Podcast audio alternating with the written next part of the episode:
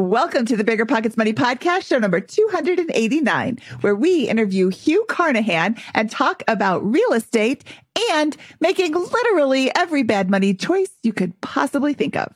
I was like, oh, David Greene does that like almost every day, almost every podcast. He's like, don't buy stuff in a war zone. Oh, and there's a full chapter in BRRRR, which I listened to three times that I never heard once. Don't buy properties in a war zone. So my mind was definitely like, take action, take action. I want to be financially independent.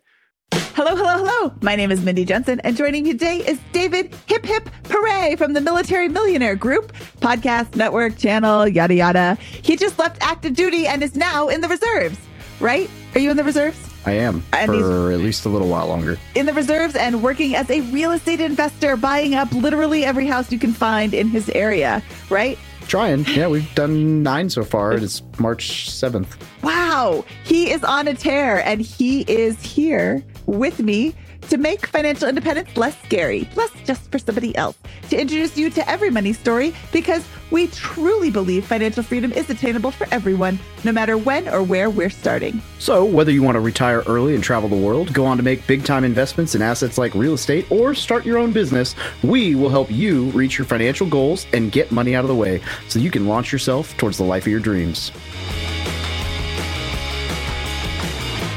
Today's episode runs a little bit long, but that's because Hugh Carnahan has such a fascinating story. Don't let the fact that he's only, what is he, 33? 31. 31. Don't let the fact that he's only 31 sway you from his his fabulous story. He has still made uh, whew, a lifetime's worth of mistakes.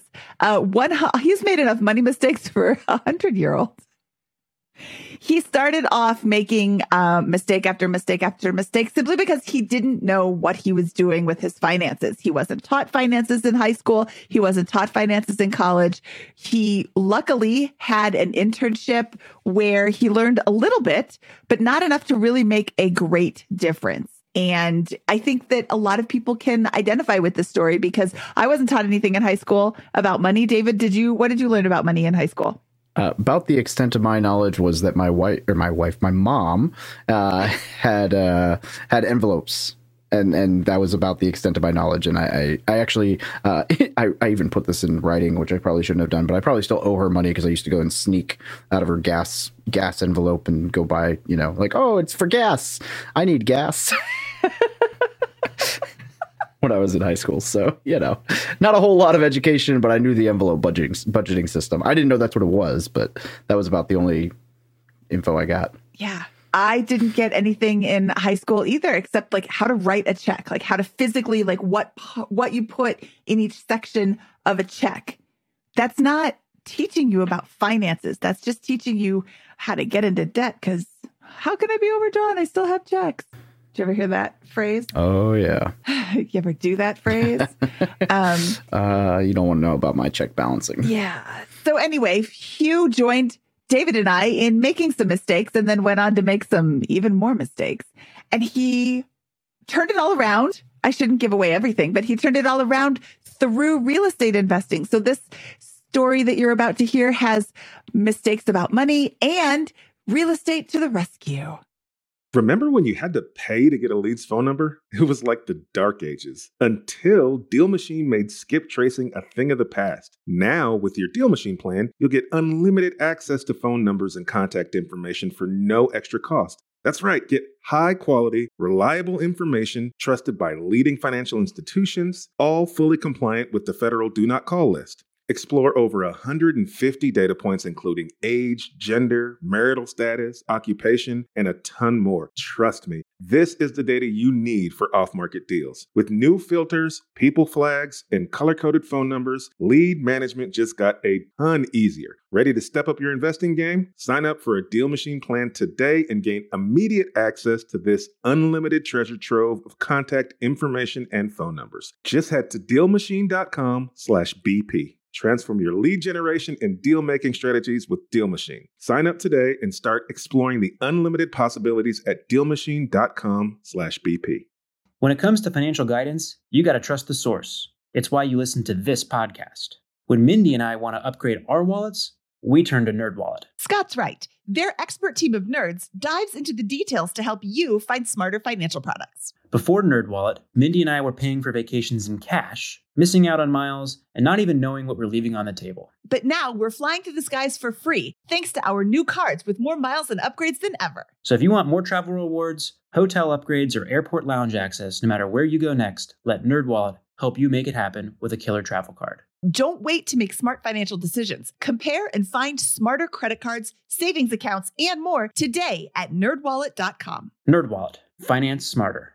As with all cards, credit is subject to lender approval, and terms of each credit card issuer apply.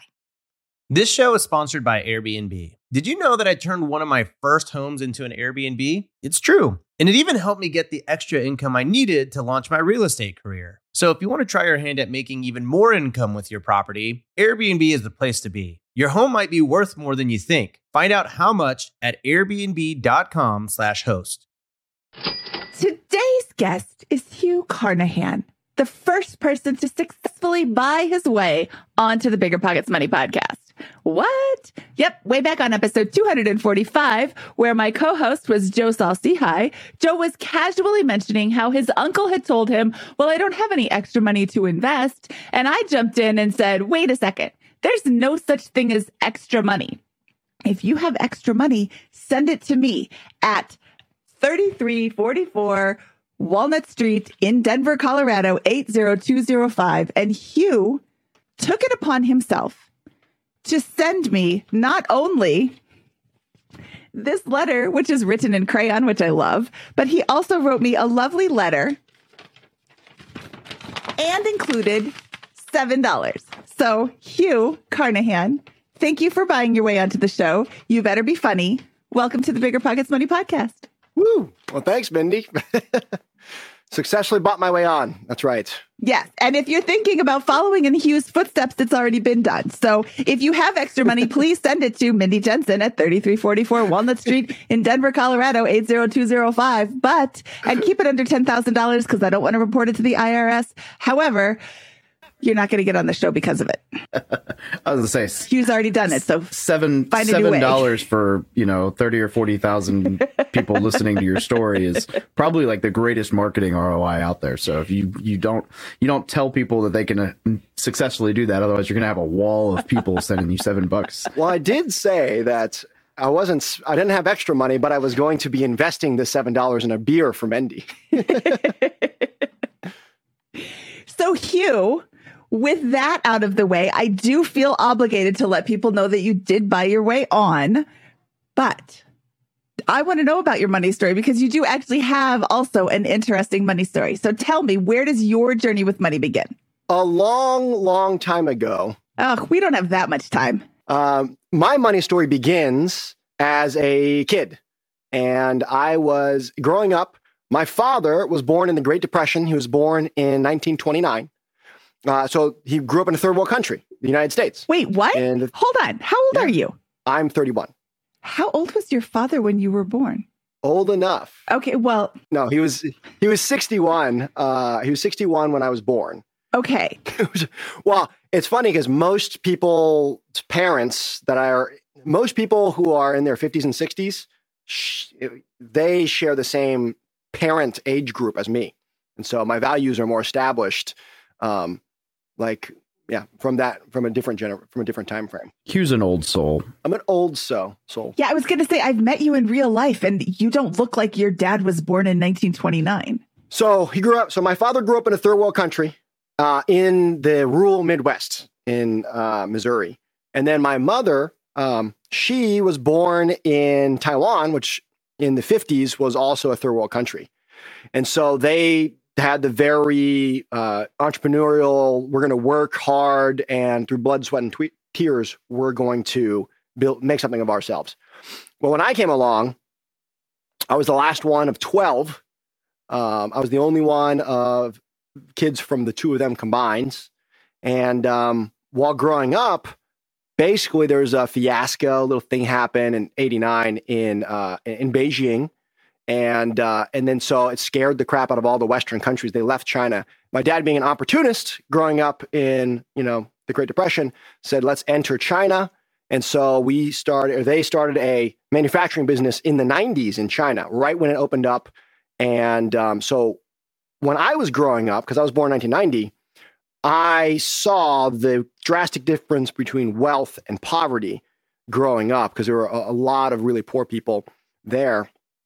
And uh, there's one instance, and I consider this the beginning of my money story, is that when I was a kid, I was probably five years old. I was old enough to remember things, but not really old enough to kind of understand things.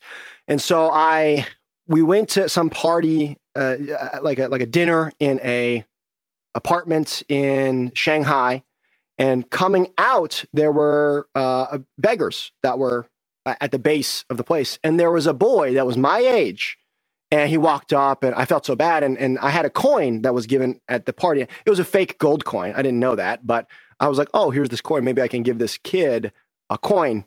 And uh, my mom ended up buying them food and and then we laughed and and then later they said hugh the only difference between you and that beggar kid growing up is that you were born to us. You don't deserve anything in this life. You're just lucky so you should appreciate it. And uh, and that was one of the very first things that i ever remember period. And it was about around money and hard work and that kind of a thing. Your mom sounds pretty uh tiger mom? pretty much like a realist. You know, I mean, eh, when everyone grows up poor, they're like, eh, like the only difference between you and them is you were born us. So that could have been you. So appreciate everything and work hard in life. Well, let's fast forward to high school. How long did you live? It sounds like you you grew up in China. How long did you live in China? Um, from age zero ish to age ten, I traveled back and forth. I didn't really have a good education because uh, I would be like in a few few months at this school in the US, few months at a different school in China. And then um, it, at age 10, uh, they were like, oh, this kid's dumb. He's not getting good college learner. He's not getting good learning. So they, so they put me in a boarding school. And I was actually in a military school from age 10 until 18. And so um, that's kind of where I got my, my original background and discipline and that kind of stuff. Okay. So, what was your financial position coming out of boarding school? I'm assuming zero ish. So, I had, we didn't have the opportunity to work jobs while in school. So, I didn't have the uh, work hard to earn a car or any of that. Um, and so, I really, we didn't have, I think we had like a $20 allowance, like um, a week or something that they give but other than that, you're, you're like, we're not taught about money like at all. So I really was completely unprepared. So leaving high school, what I was able to do was I only applied to senior military colleges intending to pick up a military contract, but I wasn't sure. And because uh, I didn't want to, the parents to have to pay for college. So I ended up going to Texas A&M and I joined the Fighting Texas Aggie Corps Cadets there because they give you in-state tuition was a very good part. And um, so I ended up going to college. And so that's entering, not why you went. Huh? Oh, uh, yeah. You I can't. You can't just not tell the truth on this show. so they had. Uh, I think so. There is something that happened. So it was an all male military boarding school, and at one of the career fairs, I had Major Hoffman was like, "Hey, come to Texas A and M. There's forty thousand women here." And I was like, "I'm scared of girls. I should probably go to Texas A and M instead of West Point." Um, and so that's where I ended up going because that sounded way better. It's like that, that, that was probably See, at least like 30%, 50% of the, the reasoning was they're just kind of normal, normal life there. Think that's a logical reason. So I had scholarships, I made good grades, and I had some in-state tuition and then some basic assistance. But I was very, very fortunate. My parents um, decided that they would pay for my college, so I ended up exiting college basically with debt debt free, and that that was pretty much it. And also, I was in the Corps Cadets at Texas A&M, so I did not have a um, uh, ability to work during the time. Okay, so is were you in the military? What's the Corps Cadets? I don't know what that is. The Corps Cadets is the ROTC program, and it's the feeder for the officer program into military. So, in order to be an officer, Generally, you'd go to college, attend an ROTC program, uh, pick up a contract where the military pays for your college, and then as a debt to that to pay that off, you then join and enter the service. Um, for me, going another reason I chose to go to Texas A&M is because I wasn't sure because at that time I had been in a military school for eight years when I was 18, and I didn't know if I wanted to go go actually go active duty. So I had two more years to decide by going to Texas A&M. So that was that was one of the other factors as well. As opposed to had I picked up the West Point contract or something like that, then I would have absolutely had to go into the military. And I just decided that I want two more years to figure it out because I'm 18 and I don't know what I'm doing. Hugh, Hugh ultimately ended up marrying into the military for a little while. I, I frequently refer to him as my favorite dependent. Yes, yes, yeah. I, after I graduated, I went to work for an oil company. Oh, so so exiting the position in college, the last thing that I did was I was looking for credits, and I volunteered for a financial advisor to run their computer systems because I was in IT. I was I was an IT background, and that's what I studied in college was MIS, and luckily, as a, in exchange for doing the IT program, the financial advisor taught me about pay yourself first. And outside of that one instance when I was, you know, four or five years old, and then growing up, the, my parents never really talked about money. Uh, and, and, and honestly, I don't think, even though they were very successful, I don't think they really knew how to use it as a tool. They just knew it roughly.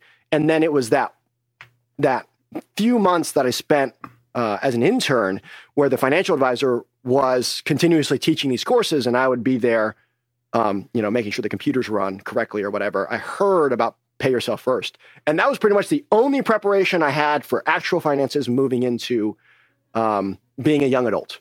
Oh, and, in high school, I did get a D in accounting, Oh, but that's D for diploma, baby. D's get degrees. So okay, so you gr- you graduate high, college and you go. You said to work for an oil company.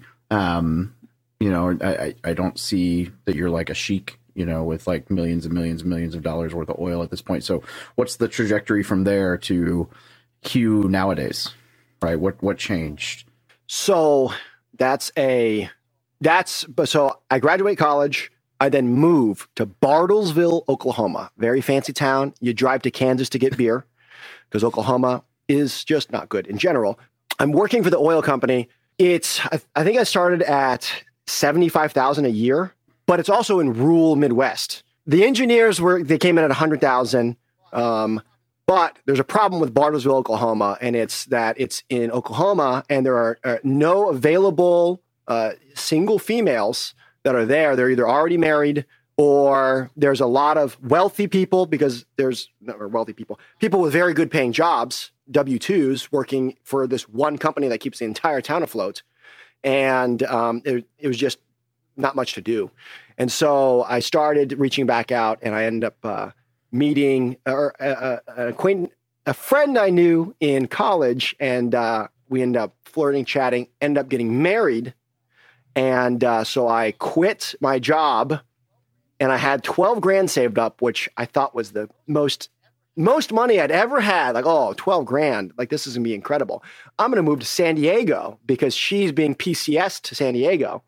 And so I arrive in San Diego with no plan, no job, and uh, and then end up talking my way into another IT job. But that's basically the transition out. You were making $75,000 a year, living in a town where there was nothing to do, and you saved a whopping $12,000. Yes. I don't like to shame people on this show financially for past misdeeds. I will make a dis- I will make an exception here for you because you bought your way onto the show. But what were you doing with your money when there was nothing to do? I think there was a lot of alcohol involved. Um, there was. I definitely started buying homebrew equipment, and also like most young. Oh, that's there, there's a lot of money right there. I think that was, I think it was like fifteen grand, uh, fifteen hundred dollars, one thousand five hundred dollars to get started for all the equipment that you needed at the beginning. But also, it was like the first time ever I'd had money, and then I made the money myself. So it was your standard like, oh, cool, like I'm bringing this paycheck in every two weeks. Uh, regardless of what happens, you know, I'll be fine. And so, you know, I think it was video games and homebrew, and a lot of it was also going out to eat. Um, you know, oh, I, I, we'll just go out to eat. Who cares? And also the the because there wasn't very much to do, there was a really tight friend group that we had, and we'd also go and you know do I don't know twenty two year old things, which is go to house parties and and, and eat out and I want to do a little bit of a self promotion for my own little spending tracker uh, experiment that is ongoing this whole year and say that uh, I asked him point blank, what did you do? You had nothing to do in this little town and you were making a lot of money. So where did your money go? And he's like, I don't know. It just went wherever. And I'm guessing, looking into my crystal ball, I'm guessing that you weren't tracking your spending in any way. No, the only thing I was doing was I was because of pay yourself first, which I had to define in my brain as steal from myself before I could spend it and then blow it, right? For those of you guys who uh, they, they talk about pay yourself first quite a bit on this show. But basically, I would immediately get, I think it was like $500 a paycheck, and it would, I had it go somewhere else first. And then what was left in the, was, and then I paid the bills. And then what was left, I would blow. So I didn't know anything about investing then. I had no idea. I think I maxed my 401k for the matching. Uh, but that was, I mean, that was, that was about pretty much it. Okay. So, first of all, no, it's not stealing from yourself. It is investing in your future. And Oh, second of to- all, I had to, that's the way I justified it. I was like, I have to hide it from me because I'm dangerous, or else I will spend it. So I have to steal it first, so I don't think about it. it's not stealing. Okay. But anyway, it, whatever you have to do to invest, but it's not stealing, it is investing in your future. So, what did you do with that $500? So after twelve hundred dollars was saved up, I then got this fancy idea that I was going to um, move into California, and promptly I spent all of it because California is very expensive. So I had like I thought I was like, oh, this is like a year runway for me. I'll be fine. okay. It it I was guess like I guess I think what Mindy was months. asking before we dig further into that part Oh, okay. is were you just putting the 500 in a savings account and letting it Oh rot? yeah, I was just uh, straight up putting it in the same. I didn't. I didn't. It wasn't even a high yield savings account. It was just a savings account. Uh, actually, it might have been a checking account. I don't have that bank anymore, but I I just didn't know what I was doing. So I was just saving. The, that was like your standard. Oh, this is an emergency fund. I really didn't understand what investing was. I didn't know anything about you know uh, simple path to wealth. Didn't know anything about S and P 500 index funds. I knew nothing. Okay, so that five hundred dollars that you would take from your paychecks was the twelve thousand that you Correct. moved to. Oh, I thought you were investing it, like Nope. putting it in an after-tax brokerage account or something. That was with Oh, the- okay. I got a Missouri education. Hugh I might don't have about you. actually gone into the military, but he he did a lot of the same things we all do, uh, which is alcohol. I might as well have bought a brand new Corvette. Yeah.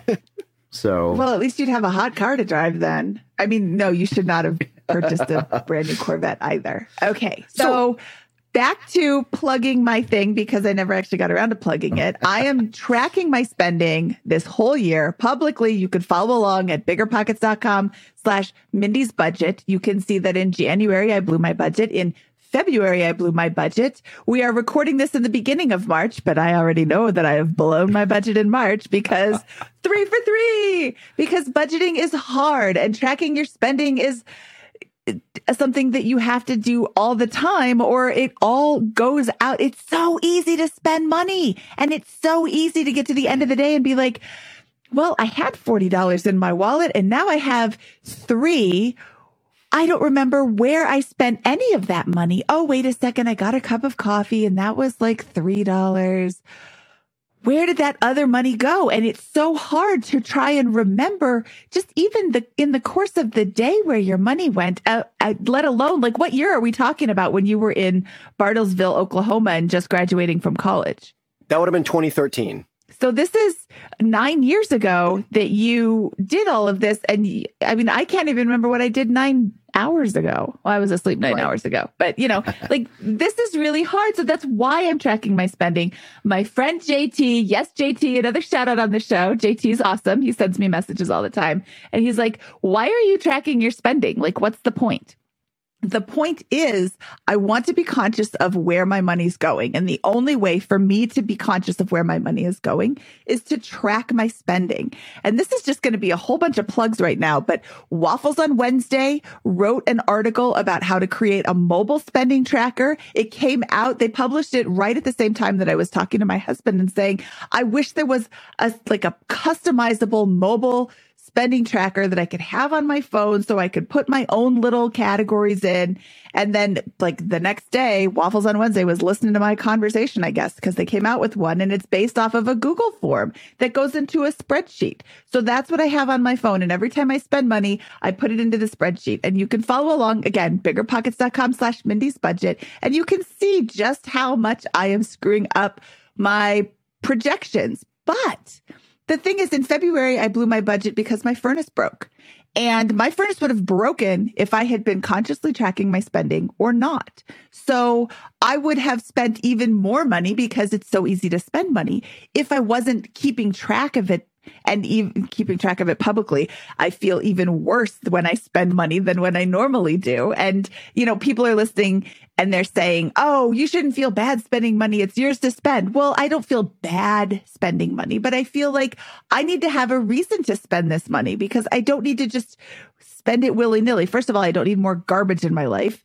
And I need to be conscious of where it's going so I can use it for things that really mean a lot to me. So clearly alcohol really means a lot to Hugh. And then he moved to San Diego with his wife where we pick up his now. Now, were you married when you moved to San Diego? I was not. I moved there and then we got married four months later.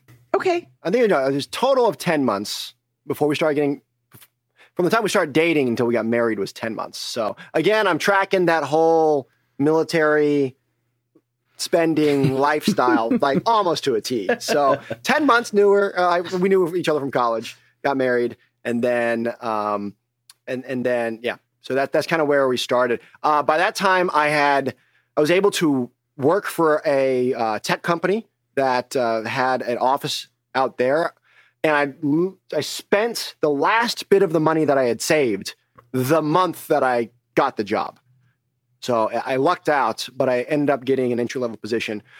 Now, I think when I got hired, it was effectively $100,000 that I came in at, but it was 90,000 plus benefits when I, but that's San Diego money, right? So coming from the Midwest at $75,000 with very little expenses, it was effectively taking a 20% pay decrease, mainly because expenses were so much higher there. So it was, I mean, it's kind of like a, a step down, but um, I'm very lucky to have gone to that company because one, it prevented me from being starving, but two, it's where I didn't know it then, but it's where I eventually got the seed money to start investing in real estate. So there, still have profit first, or uh, pay yourself first. And what I was doing there was combined. I think my ex-wife for the time was making around 100. We were making around 100, and we were able to save, I think, $1,200 a month in San Diego. By making $200,000 a year. Correct. You were able to save $1,200 a month. Correct. Because remember, uh, that time would have been 2014. And in 2014, I was a 24 year old adult person, adult person. I'm going to use that with quotations. And uh, then, then it was like, okay, cool. I'm going to do what young 20 somethings do. And you're going to go, you're going to go to the beach, you're going to go to parties, you're going to go eat out it was just significantly more expensive there. So the only thing keeping us afloat is still that college internship I took the last two months that I was there, which was like, I think we should be saving something. And yes, that also went just into a um, account, uh, into a, a, I'm pretty sure it was still just a checking account, actually. Okay, so you were um, just saving twelve hundred dollars a month. You weren't investing twelve hundred dollars a month, but you correct. Were you in? Were you participating in a 401k Was your wife participating in the TSP program? So with that, I don't think we. I mean, Dave hadn't written his fancy article yet, so we don't know about the TSP, and um, uh, so she was in TSP. She was probably going to be in the G Fund. I I don't remember because it was just a long time ago, and we weren't paying attention to it. We didn't know about money. I came from a company that had a 401k. When I got to the tech company, it didn't have a 401k, but they did have an ESPP program. Oh. And I was participating in that. And that is actually what saved me. So I had two things going on. One, as a part of my compensation package, I was given stocks the day that I started, but it would vest, you know, quarterly after a year. So many stocks would vest. And some of that we sold to pay for the wedding. And then the and then there was the ESPP. You did everything right, Mindy. Everything. All the I'm, right I'm moves. just doing. I'm just doing the young twenty. I'm basically a financial. Ma- there was a financial disaster to real estate master with Brandon Turner, and I feel like I'm on par. I, well, I would I would just point out this though is at 24 years old. Yes, you know if we sit back right now, and we look at you're making two hundred thousand dollars a year and you're only saving twelve hundred dollars a month. Like that sounds terrible. But at 24 years old, I would wager that that is better than probably what 90% of people are doing. Most people aren't even. I mean, when I was 24, I wasn't putting money aside other than my little like five to ten percent TSP contribution, which I had no business in 2014 writing an article about that. So that's why I didn't. I didn't know what I was doing. I left it in bonds, so it's not, you know, it's not great. Um, Oh, I forgot it, it wasn't until 2015 that I Better started learning about account. all this stuff. So, uh, you know, uh, but I would just throw that out there that like I wasn't even saving $500 a month outside of the TSP at this point in my life. So, uh, it could be a lot worse. Yeah, I'm sitting here judging you mostly because I know that you have since turned it around. I shouldn't be so uh flippant about it because at age 24 I wasn't even saving $1200 in a checking account. I was saving $0 in no accounts at all. I believe I was a waitress and I was spending all of my money that I made because as a waitress, oh my goodness, that money is so easy to make. You just work one night and then wow, you have $200 in your pocket and it doesn't matter if you go out and spend all of it because I can pick up a shift tomorrow and do the same thing again. So if I need money, I can just work another shift. And it didn't occur to me, oh my Depositing goodness. the know- money is so much harder than just spending it when it's cash. Well, plus it's like a stack of You were singles. going to have to withdraw the money anyways to spend it. what kind of restaurant was this? it was a, I was a cocktail Just kidding. waitress. Shut up. just back on track. So we're in 2014. You're saving $1,200 a month in a checking account, and you have stocks as part of your compensation. Is this a well known company? Would we recognize the name of this company? The talk, the ticker symbol is now N O W. It's ServiceNow. Uh, it's business to business. I think most people wouldn't know it, but a lot of people in the industry Okay. would know it. So do you still own this stock? I don't. I should have kept one share um, just for funsies, but I, I don't own any of the stock. And um, long story short, uh, wheels fell off the marriage. And in 2016, um, we basically separated. And when that happened, um, uh, the divorce ate up funds from both sides. I think the only person that won from that was the lawyers. They they got all the money, and uh, we were basically. I think at the end, I paid thirteen grand to her, and it kind of balanced everything out. Um, but because it was before I was married, which I got hired two weeks before I got married, was when my stocks were awarded to me uh, for the vesting. After we basically sold the stocks to pay for the wedding, I just I pretended like I didn't have any stocks. I just it, it was never it, it wasn't the cash that Mindy was handed waitressing. It was just I never saw it. It was never in my account. I didn't take it from my account to go buy buy it. It just plopped into the account. And so because of that, I treated it like it was not mine. Like I didn't have it. And then I moved back to Missouri and started working for a family company. And um, when I did that, I, I straight up forgot that I had the stocks. I, I, I knew they were there, but I didn't check on them. I wasn't actively contributing to anything. Um, I just was like, oh yeah, I also have stocks.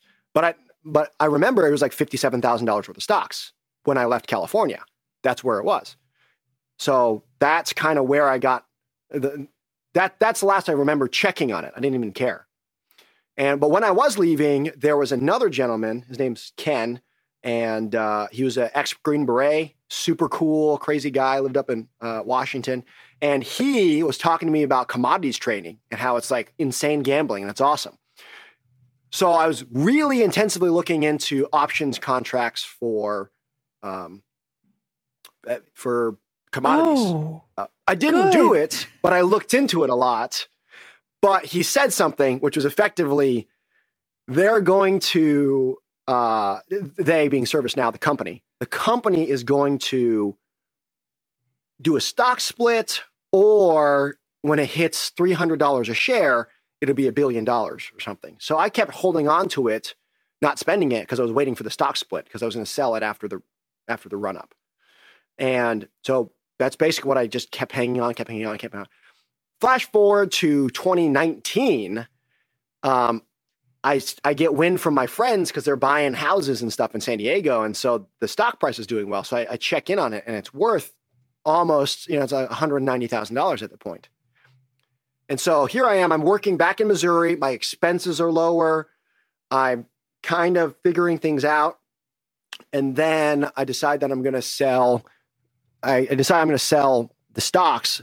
And so I, I thought I said, uh, you know, I remember what that guy says. He says it's going to go to three hundred thousand dollars, or sorry, three hundred dollars a share. So I set it at two hundred and eighty nine dollars a share because I, you know, I, everyone was talking about it. The hype's going to go up. It's going to go up. So it's going to hit three hundred. So what I did was I decided that I was going to play it safe and before it hit that, do that.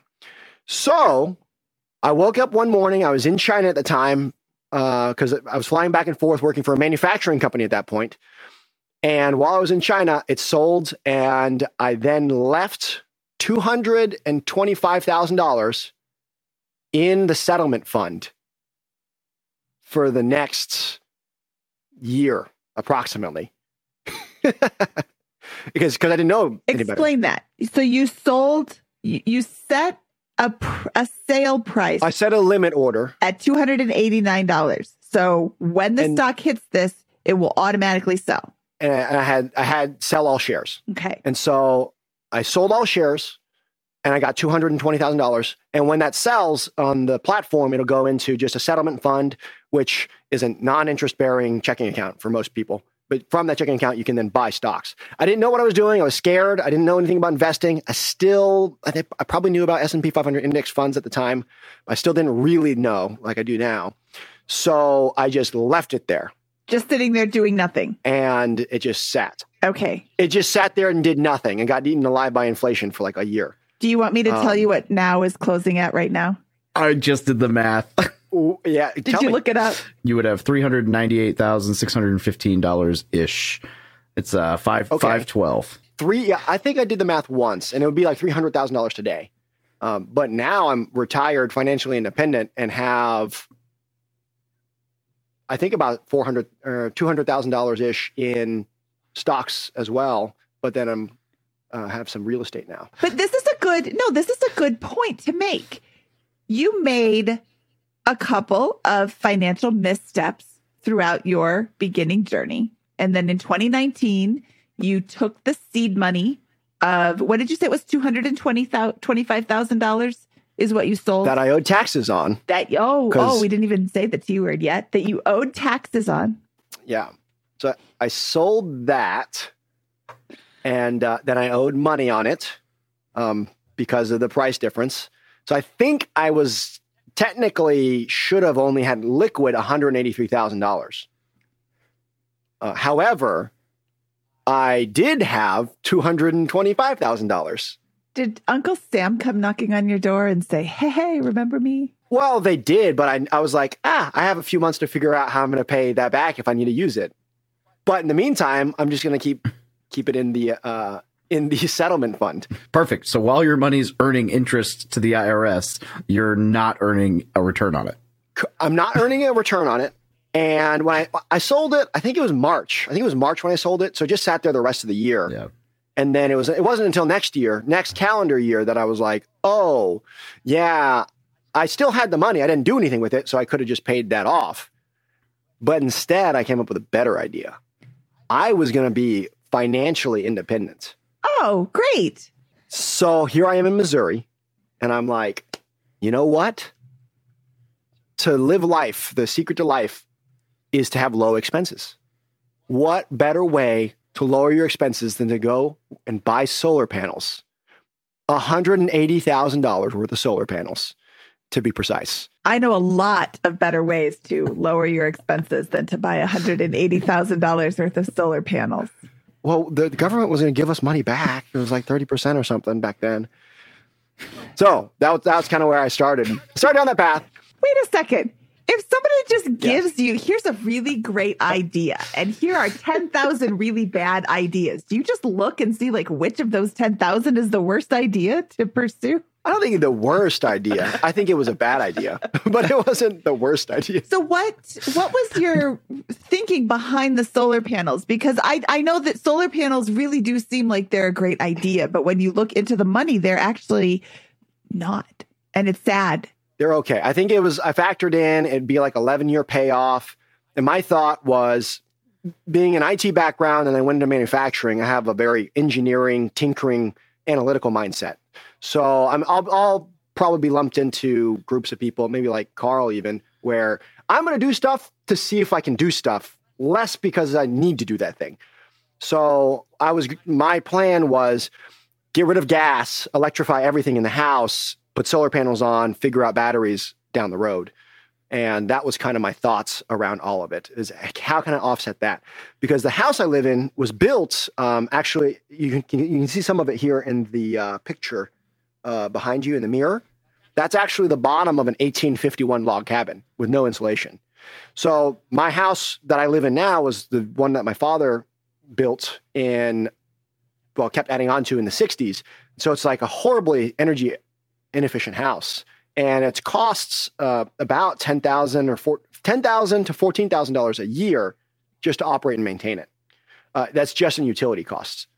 This show is sponsored by Airbnb. Did you know that a long time ago, before I ever started my real estate business, I turned one of my first primary residences into an Airbnb? And that's the extra income that I needed from Airbnb that gave me the confidence to go out and work for myself and eventually quit my nine to five job. And now I have dozens of Airbnbs all over the country. I've even partnered up with the old David Greene on a recent property in Scottsdale to take our portfolio to the next level. And of course, we host it on Airbnb. But you don't need to be a full time real estate investor to start on Airbnb. As a matter of fact, I was self managing 10 properties while working my nine to five job, so I know anybody can do it. Think about it this way you're looking for extra income and going on a vacation. Wouldn't it be great to rent out your space and let your property pay for itself while you're gone? I did this one time. I pitched my wife and my roommate because we were house hacking on the idea of renting out our home, and it paid for all of our expenses on a trip to Mexico City. So go and give it a try. It might just change your life, just like it did mine. And I really do mean that. Your home might be worth more than you think. Find out how much at airbnb.com/slash host. Listen up, business owners. Here's some quick math. Fewer costs equals more profit. The problem? You're spending more than ever on operations, materials, deliveries, software, and more. So why not reduce your costs and headaches with NetSuite by Oracle?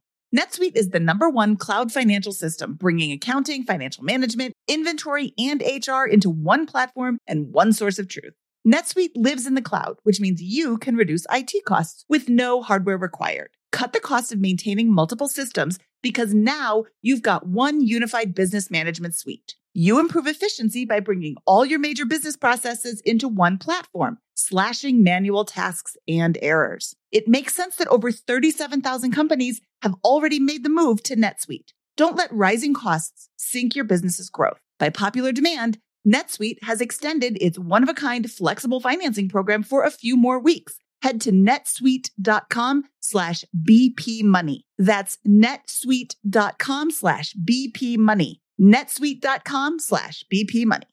What if I told you that I, Mindy Jensen, the queen of budgeting, the personal finance fanatic, sometimes forgot to cancel my subscriptions? I know it's horrible. $10 here, $15 there. My useless subscription bills could have taken my whole family out to dinner multiple times. Rocket Money can make all that subscription sadness suddenly vanish. Rocket Money is a personal finance app that finds and cancels your unwanted subscriptions, monitors your spending, and helps lower your bills. You can see all your subscriptions in one place and cancel money sucking subscriptions with a tap. They'll even try to get you a refund for the last couple of months of wasted money and negotiate to lower your bills for you. Rocket Money has over 5 million users and has helped save its members an average of $720 a year with over $500 million in canceled subscriptions. Stop wasting money on things you don't use. Cancel your unwanted subscriptions by going to rocketmoney.com slash bpmoney. That's rocketmoney.com slash bpmoney. rocketmoney.com slash bpmoney. Deciding how to invest your capital can be extremely challenging, especially when the market is constantly changing. That's why it's never been more important to partner with a company that has a great track record. The BAM Capital executive team has successfully navigated through the Great Recession, COVID 19, and the current interest rate environment while delivering maximized returns to their partners. BAM Capital is a trusted multifamily syndicator with over $1.3 billion in transactions, delivering a historical average of over 35% IRR with an average hold period of three and a half years. BAM Capital has consistently paid preferred return distributions for over 50 consecutive months, has not lost limited partners capital, and has not called capital past the subscription amount. BAM Capital's disciplined investment strategy is targeting undermanaged institutional quality trophy assets throughout the U.S. heartland for accredited investors who are looking for generational wealth building or monthly income opportunities. Their offerings target cash flow stability, capital preservation, long term appreciation, and accelerated tax benefits. Join BAM Capital's over 1,200 investors across 44 states and get started today at bamcapital.com. Again, that's bamcapital.com. Okay, I was going to ask you how much could your in, your utilities be? Um, have you heard of insulation? Because I just re-insulated I my have. house, and it was significantly less than one hundred and eighty thousand dollars in solar panels to do so. And I I have. I'm teasing, I'm teasing Hugh in a way that I hope comes across to people who are listening who are like, wow, Mindy's being really rude. No, I'm just teasing hmm. Hugh because I know that he's it we're up to 2020 and it still hasn't gotten any better yet. And it has. no solar panels, no insulation. But if you have a house that is leaking air and it costs a lot of money to maintain the heat, step number one is close up all the air holes and then find ways to insulate this house so that it doesn't cost so much to heat rather than put $180,000 worth of solar panels out in your backyard to generate more electricity. Free electricity. It's clean electricity. electricity. It is not free electricity. Not not to say that that wouldn't work, but I'm also going to throw out there that if you had seen Hugh's house, you would understand that the idea of insulation is kind of a uh, You can't insulate the house. so so Hugh's That was step Hugh's one. Why a house different is house? like it was built over like three or four generations and it involves like it's built in like a horseshoe around this imagine a hotel sized pool hot tub gazebo like encased in like a green room that's just solid glass and so like and it's, an energy nightmare it's a super cool house but it, it is a efficiency nightmare for energy i'm sure before I had to pay for any of this, I was uh I didn't like it. Yeah, I liked it when I was a kid, and then now it's like well, the, every roof is a different roof. Every building material is from a different era, and then we're grandfathered into the codes from the initial the initial building of the house, which was 1851. Oh, and by the way, that's it's pre-Civil War. that's ten to fourteen thousand dollars in the Missouri nine kilowatt hours, nine dollars a kilowatt Yes. hour. So in like San Diego, where energy is three or four times expensive, like you know that that it's a pretty pretty expensive house uh, energy wise. So for me, I was thinking, I'm young. If I can offset this and the house doesn't burn down while I'm alive, then I, you know, after 11 years, it'll be paid off and I'll be making stuff. I think that was the rough calculations was 11 years. And I also factored in oversizing my system. I didn't know about electric cars weren't really a thing back then. I have a one now, but back then it was like, I'm going to oversize the system because I'll have a family one day probably. And, uh, and so I'll, I'll just oversize it and then electrify everything in the house. So that was my thinking behind it. But we didn't do that, thankfully. But we didn't do that. And there's a funny story about that. Well, kind of funny. He's a BiggerPockets member though. Um, so I'm going to pick on him just a little bit. And so, uh, can't insulate the house, can't do any of that. Now, one caveat before we go into the finance side. when I was in manufacturing, all I did all the time, uh, I end up stumbling across something called lean manufacturing, which a lot of people recognize as Six Sigma.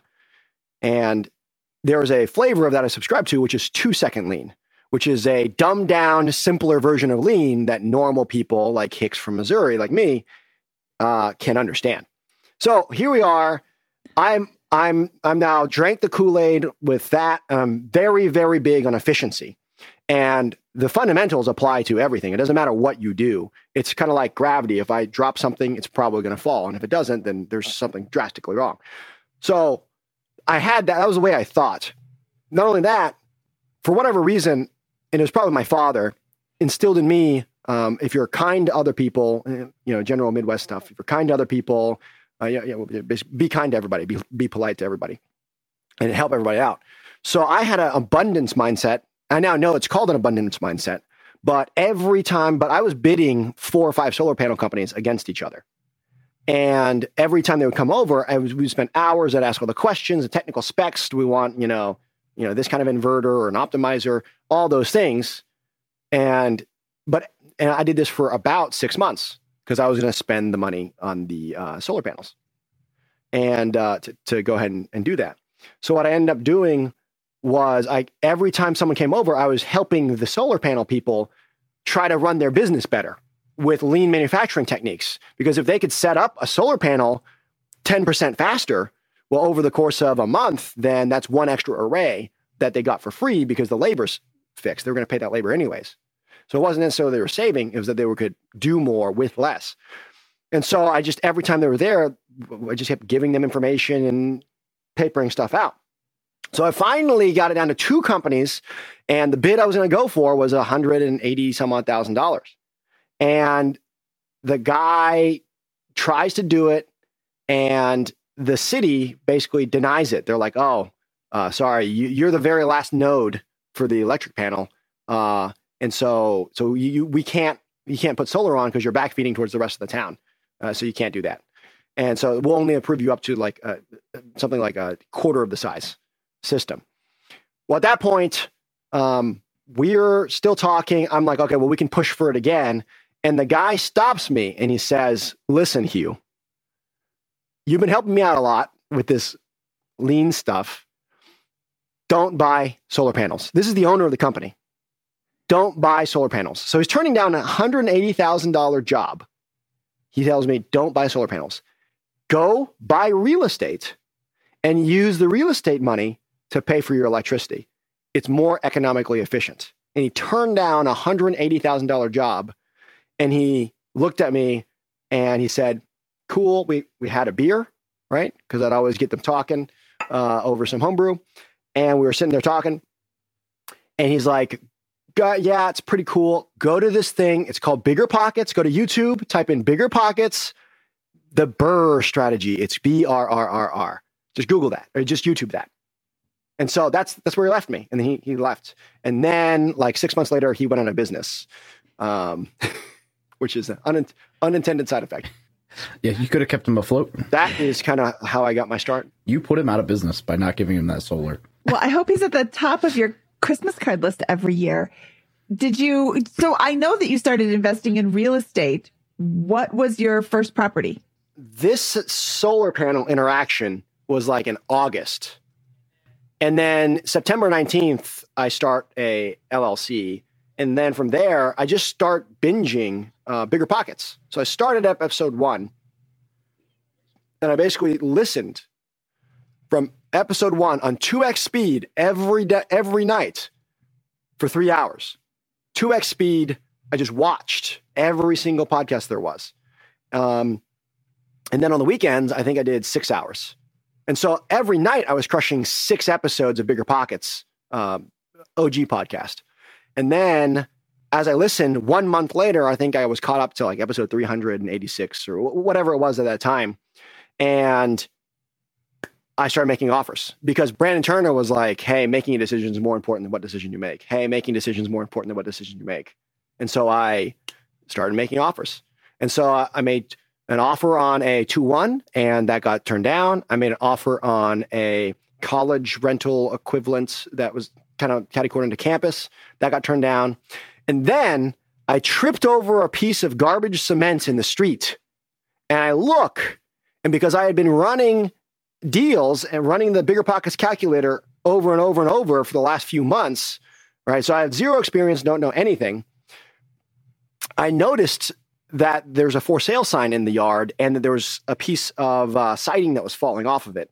And I was like, oh, this is, uh, I, I've seen this before. So then I had the realtor call and say, hey, ask about this house because it was just a little dinky 2 1. And the guy was like, oh, it's for sale. But there's another 26 houses attached to it for sale as well. And they're all run down. And so I have run the BiggerPockets calculator over and over and over, ran the analytics, and it said it was a 1.58% deal. And or it was 1.6 something. And the guy wanted 1.5 million or 1. 1.15 million dollars to to buy everything. And so the cash flow was above above that. I think it was fifteen thousand eighty dollars a month at the time, and it was for sale for one million dollars. So even though I had zero experience, I'd never bought a house before, never tried to buy a house before. Brandon Turner was all like, "Hey, you should take action, take action, take action." And so I was like, "Well, I'm not so sure. I'm going to check. So I'm going to email this guy, uh, Dave Pere, some random guy. I don't know who he is. Is uh, I, I, he says he's from the Springfield area. I'm in that area, so I go and I reach out to him, and he gives me a 15 minute time window at a coffee shop. I talk his ear off, and he's like, "I'm not going to give you any answers because uh, I don't want you to buy this thing and it blow up on you." But I think you're saying you're going to buy a bunch of crack houses, and you have zero experience, and you don't have a contractor or property manager. Oh, and again, you have zero experience. And I was like, yeah, that sounds about right. But the math says that I should do this and I'll figure it out.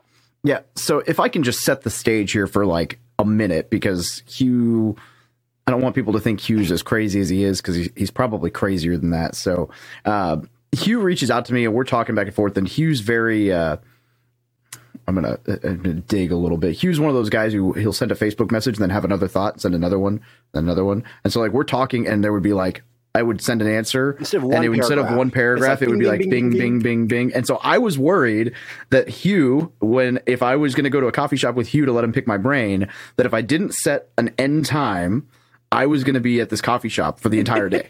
and I was in town from Hawaii at the time, and I was only in town for like, I mean, that was like, I think I flew out the next day. And so I had like a million things to do, and I was just like, so I was going to this coffee shop for like three hours to work on my laptop. And I was like, okay, I've got 15 minutes or maybe 20 from here to here. If you can make that work, I'll be here. If not, sorry, maybe next time I'm in town. So Hugh shows up, and this was the first time we've ever interacted. And he's basically like, uh, so I'm looking at 26 houses. I've never bought an investment property before. I don't have a contractor. Every property manager I've talked to has told me they don't want to touch these. And what do you think? And I'm like, I mean, the, he's right. The numbers work, but I was like, I don't want to say go for it because like this is a risk you need to be okay with because this is. So I point out the things that could go wrong because I just lost money on a flip, uh, probably six months prior to this, and I'm like, here's an introduction to my property manager. I know she'll take care of you. Here's an introduction to. I think I might introduce you to my lender, but we don't use that guy anymore. Um, I don't know. So I introduced him to a property manager and I'm like, call me if you need anything. I don't have a contractor. Mine sucks. Please just, you know, make sure that you're okay. Like, here's everything that could go wrong. Make sure you're okay with that. And if you are, go for it. Cause the numbers, the numbers absolutely worked, but you know, it's just a big risk. And so that was pretty much the whole Yeah, I met him with, conversation. like, and then we little- didn't touch base again for, I mean, we talked every now and then. And like six months later, you and I are, you know, buying deals together and, and doing whatever. So. I'm going to jump in here because this is giving me a rash to listen to this guy who has no experience. listen to Brandon Turner preach about how you should just take action. So he's going to jump in on a million dollar deal for 26 crack houses in the middle of nowhere.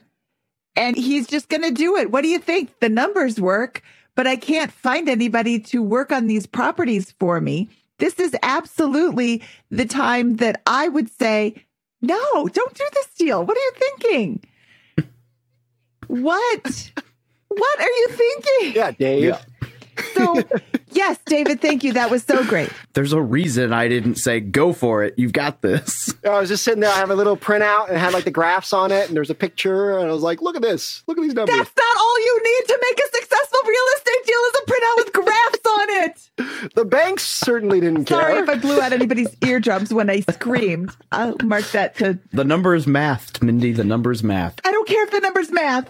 By episode 300 something i started reading all the BiggerPockets books because they're the same books they tell you for all the all the things all the time. And so i was sitting there and it- so i started buying the books right? So i bought BRRRR i bought long distance real estate investing i, I I- you know estimating rehab contracts all that good stuff which is now out of date. But never once in any of the podcasts or any of the uh the book BRRRR did David Greene ever say, don't buy something in a war zone?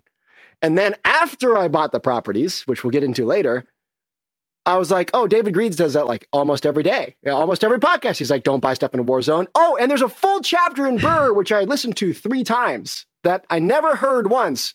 Don't buy properties in a war zone. So my mind was definitely like, take action, take action. I want to be financially independent. And the reason why uh, is the why was I woke up I was 29 years old at the time. Was I 29? Yeah, I was 29 years old at the time. And I was working a W 2 job like a normal person.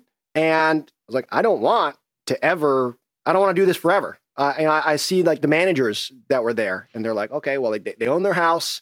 They're approaching their mid 60s, late 60s. They're miserable. Their bodies have given up. They can't go do the things that they want to do, even if they can retire. And also, I don't think they can retire. And so I just saw that and I was like, I got to do something. I got to do something. And after 386 you know, episodes, it's the same story over and over. And so it just that that conviction was solidified to go buy a bunch of crack houses with zero experience. So one thing that helped was in the BRRRR book and long distance real estate investing. You know, David Greene talks about um, the uh, the core four. It's like you don't actually need experience. You just need to talk to these people who have experience and, and run them well. And here's how you do it. And my background was from operations in a manufacturing facility. So I already knew how to run teams and manage a company. So I said, oh, this is going to be weird. It's like managing a company, but just for me, they're doing everything anyways. They have the experience. Running a company, I don't know what's going on in uh, people's departments. I, I, I know what should happen. But as far as the day to day, I'm depending on the experience of all the operators, both the, the workers, the managers, the team leads. And we were, I was already used to that.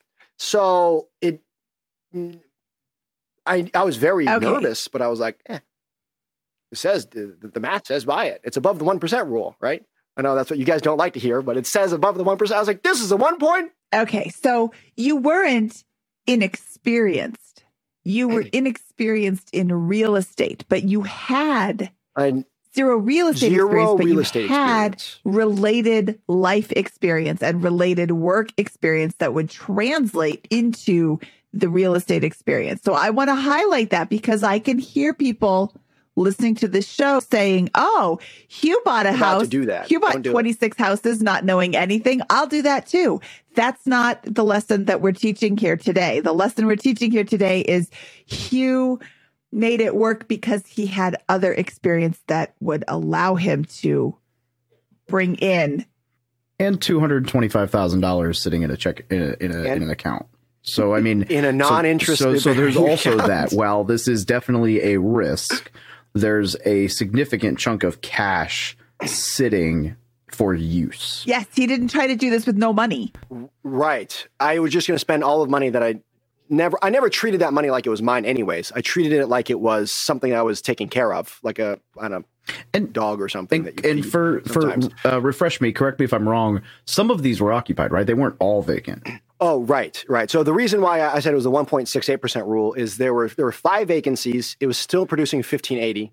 Uh, on paper, it was producing 1580. It allegedly produced 1580 when I bought them. and um, they were also 30% under market value, every single one of them. And so The properties or the rent. the rents were under market value by 30%. And it was Okay. already at the 1.68% rule. That's what it was. I said 158, but it's 1.68% rule. and the houses should be like 85, 90 grand, and they were all 20 grand or 20, 20 26 to 35 grand. Depends on some of them were like triplex and three twos, but most of them were two ones. And they were all in what uh, the area here locally we're considered we, we have a area that's like oh it's the bad part of town ooh it's like methy people walking around and you have like burglaries but it's not like when i was in san diego or you know somewhere else where it was like oh you might die today no it was it was just run down Totally But, um, unrelated, but Hugh and I are neighbors with at least two of those properties that we know of where we look across the street at each other. So, so like, these might be like rough areas, but they're. It's not like you're going to get shot if you go there at night. Type What of rough. mid- it's like midwesterners consider it a rough area yeah, it's like there's no graffiti. Like it's just people are doing probably just sitting in their house doing meth, but they're not like trashing the town. So it's it's it's Right. You know, So we buy this place. I still owe taxes. Something happens. We're going back and forth in negotiation. You guys, BP told me to read Never Split the Difference. And so I bought the thing for, li- and then we go to get it appraised and we finally talk them down. I talked them down to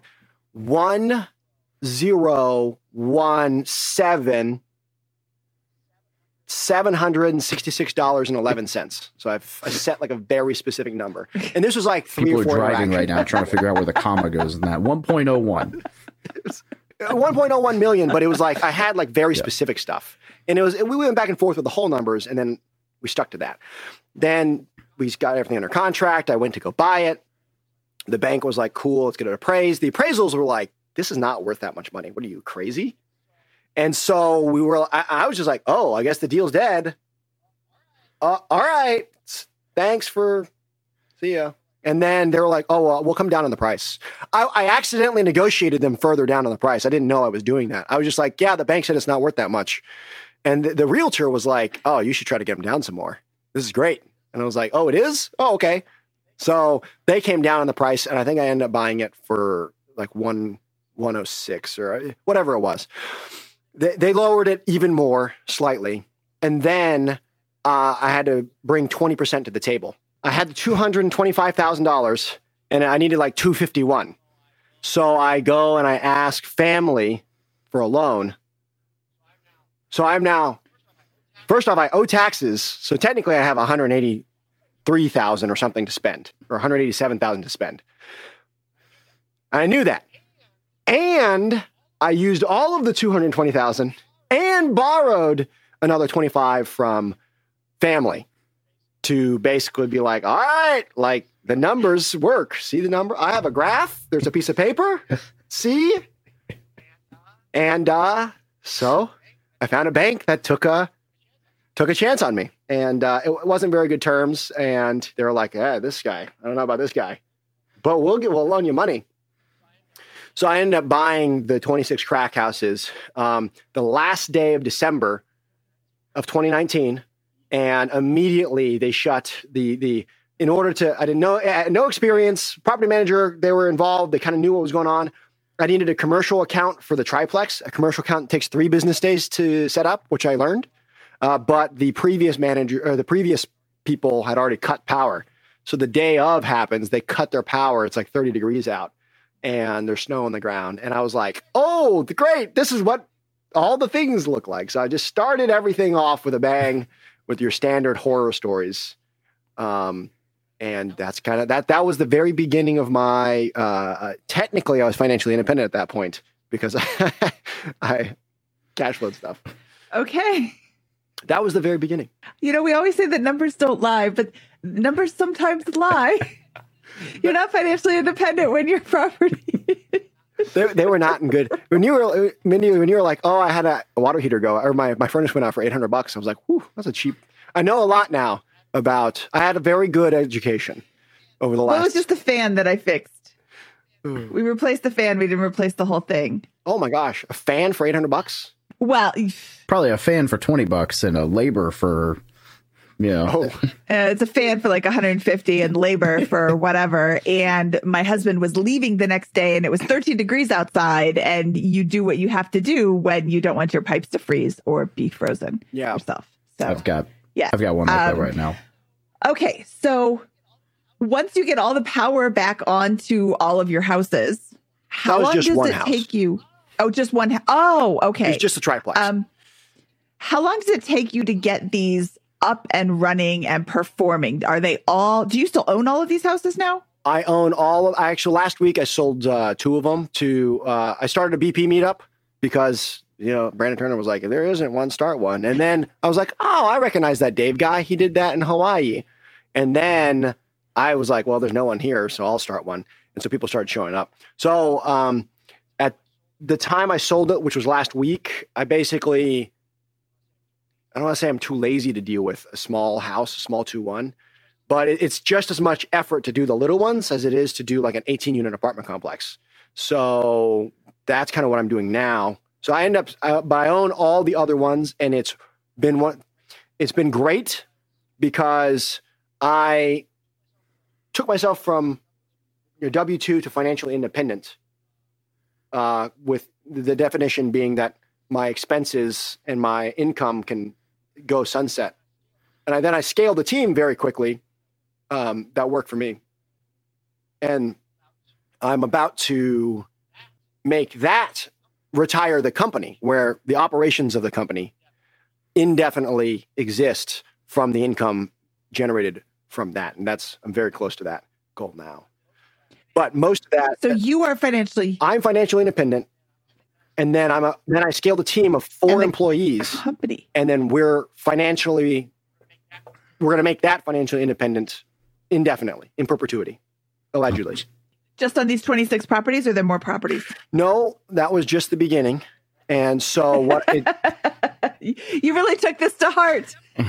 Jump and in, they've, do it. and they've all been i won't say they've all been just as crazy but they're i don't know that hugh owns anything normal the numbers tell you to do it so you do it because the numbers say We- you should do We'll, this we'll, we'll get to this one, but we I may or may not have a TikTok with 1.2 million views on one of Hugh's properties right now. We'll we'll get to that one in a minute, though. It's good. So, so basically, I spend the, and I didn't realize this, but I, I had prepped and prepared for BRRRR, and I was like two hundred twenty-five thousand dollars, hundred, sorry, it was one hundred eighty-three thousand, one hundred eighty-seven thousand dollars, whatever it was. I can BRRRR with that in my area; that'd be fine. And then I effectively had no idea what I was doing because I did a traditional purchase. I took twenty percent down and I borrowed eighty percent from the bank. No different than uh, anything else. And so I had no idea that I what to do next. I was like, oh, I don't have money for renovations. What do I do? And so what I did was I cash flowed. I took the cash flow and my W two earnings and I don't know odds and ends stuff I was selling to then constantly pay for all of my properties.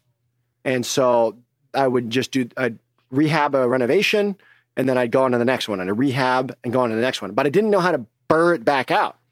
So finally I do this for a while and 10 months later I actually successfully pull a BRRRR off with I think I had done five properties at, at that point. so I burned all the money back out. I got I think it was two hundred and ninety-seven thousand dollars out.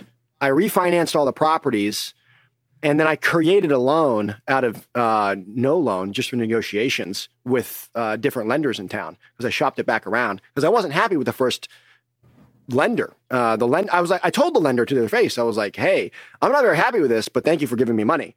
By the way, everyone else in the nation is doing this. Can you guys do something?" And they kept saying no. So I I, I negotiated, found another lender, and moved over.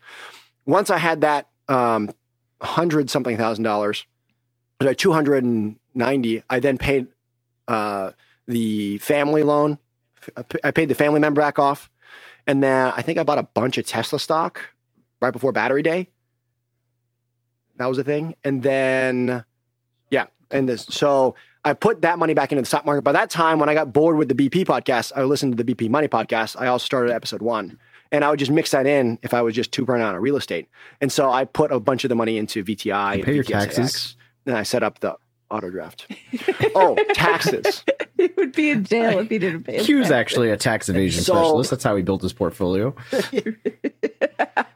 So and then and then I paid my taxes, and I think there was a penalty of some kind. Oh, I bet it. there was. IRS normally charges, I think it's four percent interest on on anything that you out outstanding. It was late, and then there was something. I think I extended my taxes that year, the tax year. Um, course. And then I ended up reporting it all, and then I paid off my taxes. And so at the end of it, I think I was left with a hundred grand uh, that I could go do stuff with. Now, wait, And so- a hundred grand after you had completely pulled all of the money that you had put into these houses out? Correct. Okay, so you own 26 houses that are generating enough income that you can live off of them. I then I think at that point I remodeled five of them, and I upped rents. And then uh, as I upped rents, the value of the properties increased because I had also remodeled them. And then when I I basically did one big BRRRR at the beginning, I did one big BRRRR where I just moved from bank A to bank B, and when they got them all reappraised, the value was much higher because they weren't. I mean, some of these wouldn't have normally gotten lending, traditional lending at all, and now they were in that eighty-five to ninety-five thousand dollar range for most of those. So I was able to BRRRR out a significant amount, but it didn't matter because the note was still well paid for by the the actual loans, or by, by, by the income from the properties. I'm trying to gr- wrap my mind around the financial position just on these 26 properties. So you purchased 26 houses Mhm. with your $225,000 plus your 30-ish thousand from your your family member for your, your loan. Then how long before you refinance that? It was ten months. 10 months later, you refinance and pull all of the money back out so that you can pay off your $30,000 loan. I think I pulled two hundred and seventy-nine or two hundred and seventy-six thousand dollars out okay, so you pay off your family member, you pay off Correct. your taxes. taxes, you still have $100,000 left. Right, and then I would, and then some of that I used to then buy the Tesla stock. Okay. So you now have free and clear, well, not free and clear. You own with no money into the properties 26 Correct. houses. So you just Right. have free 26 houses that generate Correct. enough income that you don't have to have a job anymore. ever. So it, I think it was technically it was ten months after I purchased, and I did the first BRRRR. And by that time, I had only burred. I, I had only refinanced, I think a quarter, twenty five percent of the portfolio. And so even today, I think I still have five houses or so that aren't turned yet. Uh, we just got a refi back yesterday, where I think we bought the house. I bought the house for thirty five thousand.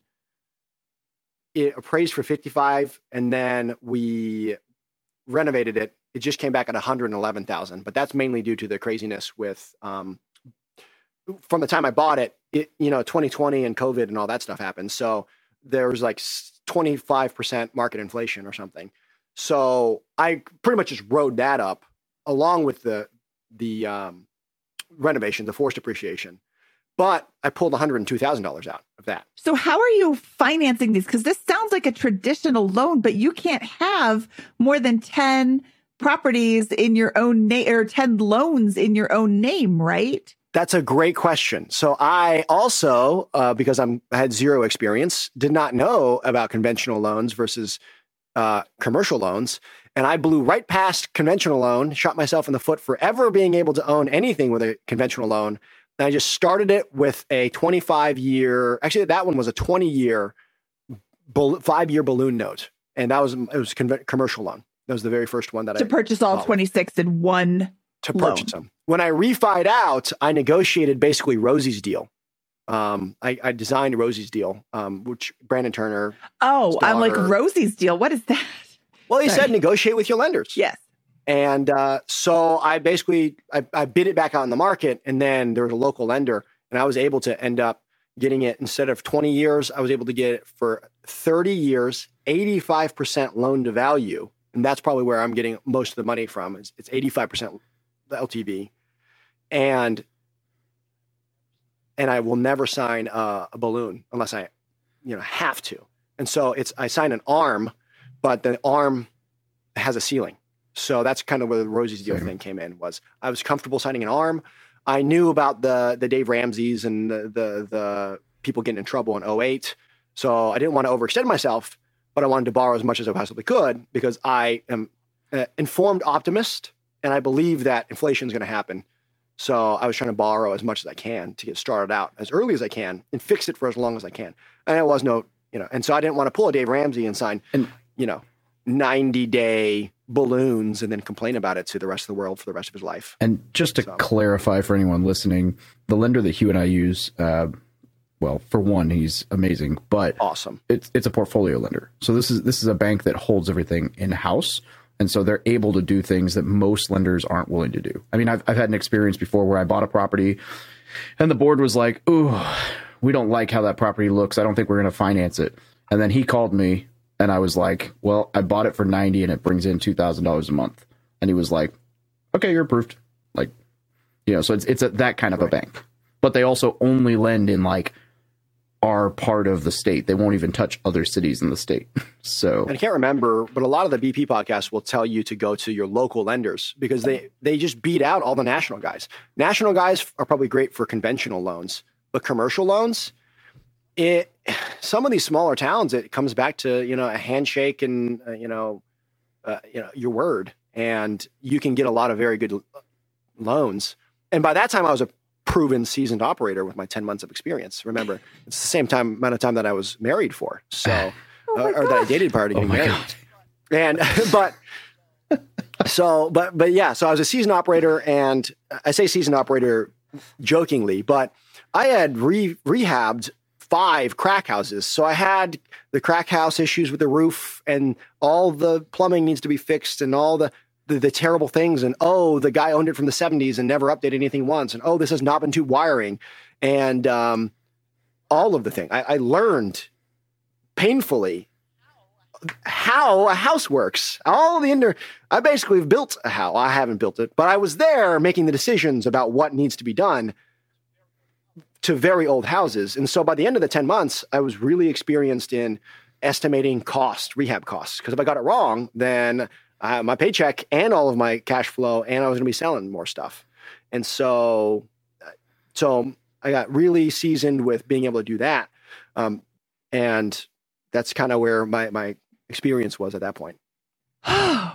Hugh, this has been a super lot of fun hearing your story and hearing your real estate story. It's also given me a lot of the heebie jeebies because you've made it work. And I'm so excited that you've made it work. But I could see these also going completely sideways.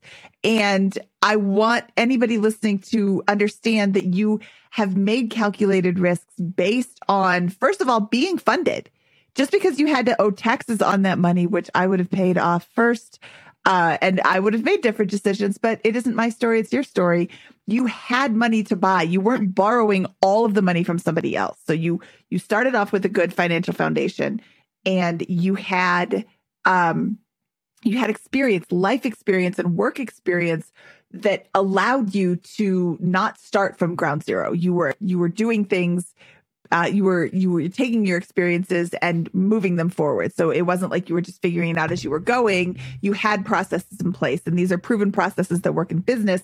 They do translate very well to real estate. So it it's it sounds like you started from zero, but you didn't start from like ground zero. And I just want to reiterate that before somebody's like, "Hey, I heard Hugh just jumped in with both feet, not knowing anything, so I'm going to do that too." And why did his succeed? And I'd, I'd recommend not doing what I did. don't be like Hugh. It was, I, I, I would do it again, but now I have a lot more experience to know like what not to do. But I'd say I definitely lucked. I was very, very lucky and fortunate. Thank you for Um, using the L word because yes, you were very lucky.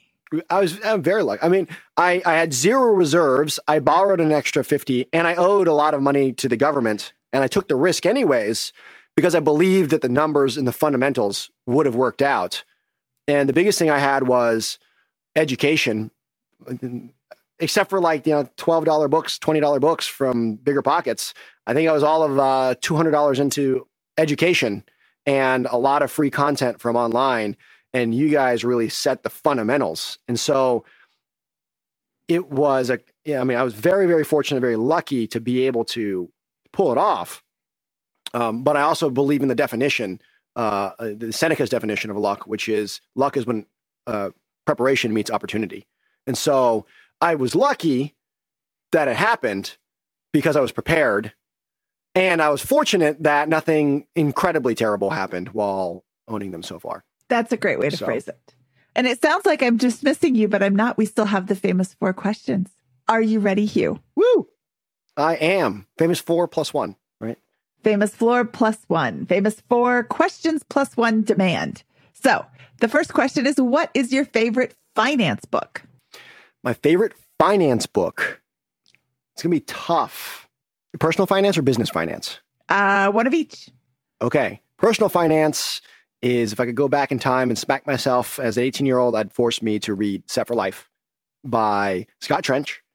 And uh, for a business book, per, my favorite finance business book is Profit First uh, by Mike Michalowicz. He is, if you are a business owner or you're entering into real estate or whatever, you're, you sell wicker baskets, you should read Profit First if you're going to step out into making your own money.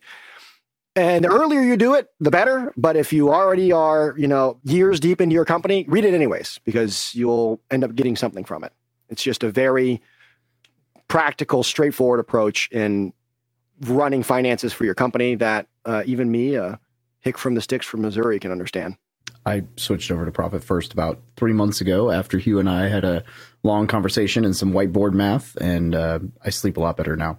H- having money set aside to pay your taxes, to Mindy's point, like, I'm like, oh, thank God. Like, at least I can pay my taxes and my loans. Like, I might, everything else might be okay or terrible, but I can pay my taxes and my loans Well, because I'm scared of the IRS. and we ju- we just had a a plumber snafu, so we went sixty five hundred over budget on a reno, and uh, you know having ten grand in the tax account already for the year, it was easy to go. Okay, cool. Now we'll cover the reno, and then we'll put it back in on the refi, which is a much better spot to be in than not having money sitting on standby in a tax account. So it's uh, it's a good safety net.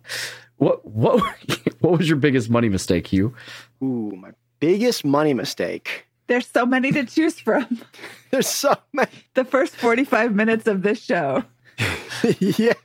I'd say the biggest money mistake I ever made was not learning sooner about where to put investments. Like if I could go back at uh at um if I could go back in time, I'd say I would have started investing I was 18. But uh, biggest money mistakes hiring hire, hiring employees. That's very costly. That is true. That was a joke. No, employees are awesome if you have the right ones. Uh, yeah, it's it's. I didn't know anything about investing. Uh, several times, Mindy was like, "Oh, where'd you put the five hundred dollars?" I'm like, "Yeah, I saved it." Like you literally put it in a savings account, in a checking account. Oh, I think it was a checkings account. Yeah, I did not know what I was doing. and so. eh, okay, let's look at that for a second. You did not know what you were doing, and yet here you are. It is still possible to figure out your finances and fix your mistakes, even if you have literally made them all, as Hugh has literally made every mistake financially. It is still possible to turn your finances around and set yourself on the right trajectory by jumping into real estate with both feet, yeah, knowing nothing. I knew that uh, it was going to be uh, important to save, but I didn't know what for. I just heard save, so I did. And uh, one day I found BiggerPockets, and I was able to use it, which all of your listeners already know that.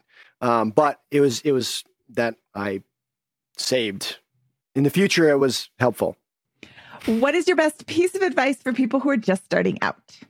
I'd say jump in with both. No, don't don't do that. um, I'd say get educated, learn, read, listen to podcasts, question everything. Question this podcast, whatever you're doing. Just because I did it or someone else did it, figure out why. What was the circumstance? Learn the fundamentals and uh, run the numbers. Um, practicing makes you a lot more comfortable with things. And so, whatever that is, like if you're gonna, I don't know, be a gardener, start start doing things with it, and, and keep notes and, and practice and learn learn all the things that you want to do about whatever it is that you want to do. So get educated. What's your favorite joke to tell at parties, Hugh? Favorite joke to tell at parties. This is a.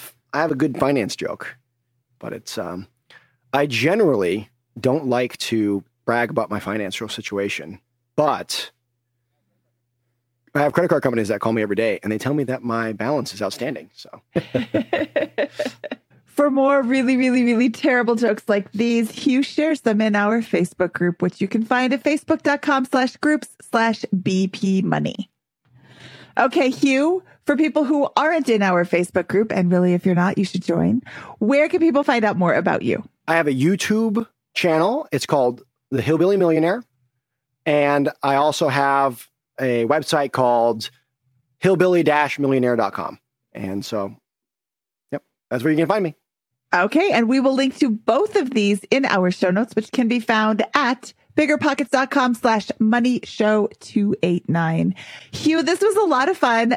Thank you so much for your time today. This was really great to get to know your real estate investments. And oh my God, those money mistakes have made me really, really, really sad. But I'm so glad you were able to turn it around because wow, wow, that was a lot of um, cringe in the beginning of this show. Yes. and probably more to come. no, no, you figured it out now. No more money in a checking account. Thanks for joining us, brother. Well, yeah, thanks for having me on. You know, this has been a dream to come on BiggerPockets, and I think I, I have that I have that idea that everybody has when they first do it, and they said I'll be on BiggerPockets one day, and uh, here I am. So, okay, Hugh, we'll talk to you soon. Okay, David, that was Hugh Carnahan and his, you know what? He should be called Hugh Carnival because he has a crazy carnivalesque story and carnivalesque life. So we're going to call him Hugh Carnival from now on. I mean, it, there's only a few minutes left of the show, but the old, I always introduce Hugh as my eccentric millionaire friend, and he never disappoints because he is, he, you know, I mean, who goes and buys a missile silo, right? Like that. That's a, and, and that was 26 houses. Well, that's also yeah, yeah. So my first few interactions with Hugh, I thought he was a little off the off the hilt, and then the more I've gotten to know him, and the more I've gotten to partner with him on deals, the more I just realized that you know, he yeah, he takes some risks, but he, he's a smart dude and he's he's savvy. He's good at building teams. He's good at scaling. Um, you know, and it it it's a lot of those things that come together, and it's helped him out. He's doing well. Well, and if you listen to him, he didn't say I bought 26 houses because I knew I needed to start investing in real estate. He said the numbers made sense. So he looked yep. at it more than just, oh, that would be cool. Now I have 26 houses. He still ran numbers. He still did the, the preliminary research that he was supposed to do. Maybe he could have done more. I can't believe he did that. That's, I would have said no at the coffee shop that you were sitting with him at. I would have been like, nope, not a chance. Run far. I would run far from that. And I'm more experienced, but that's, I'm also a cautious investor and I'm not, I don't invest in that that class of home. I don't want 26 houses. I mean, even if I had one point whatever he finally paid for that, I I would not want 26 houses to manage. So that property wouldn't appeal to me. That deal wouldn't appeal to me at all. But for a first time deal, I'm so glad he made it work because I could see a thousand different ways that it wouldn't. Um, so I'm yep. really glad. But you know, the reason that it worked is because the numbers made sense. The fundamentals of that deal were in order before he even started. And that's really what's so important. That and what did he have? Like 368 episodes of the podcast that he had listened to, which is probably something like 500 hours of education. Yep. And if you're going to educate yourself, one episode isn't going to be enough no, definitely, definitely worth doing your homework. Even though we listened to 30 days worth of podcasts, or, or, even though he listened to the podcast for 30 days, he listened to 500 hours in 30 days. Man, does he ever sleep? We didn't ask him that. Well, he listens to everything at 2x as well. That's so true. actually, I think he's at like two and a half x now. But um, so, you know, that, condenses, but he definitely, he dove all yeah. in. You really, if you're going to be like this, you got to dive all in. Okay, David, should we get out of here? We should. From episode 289 of the BiggerPockets Money podcast, he is David Hip Hip Pere, and I, Mindy Jensen, saying, Let's go, Silo.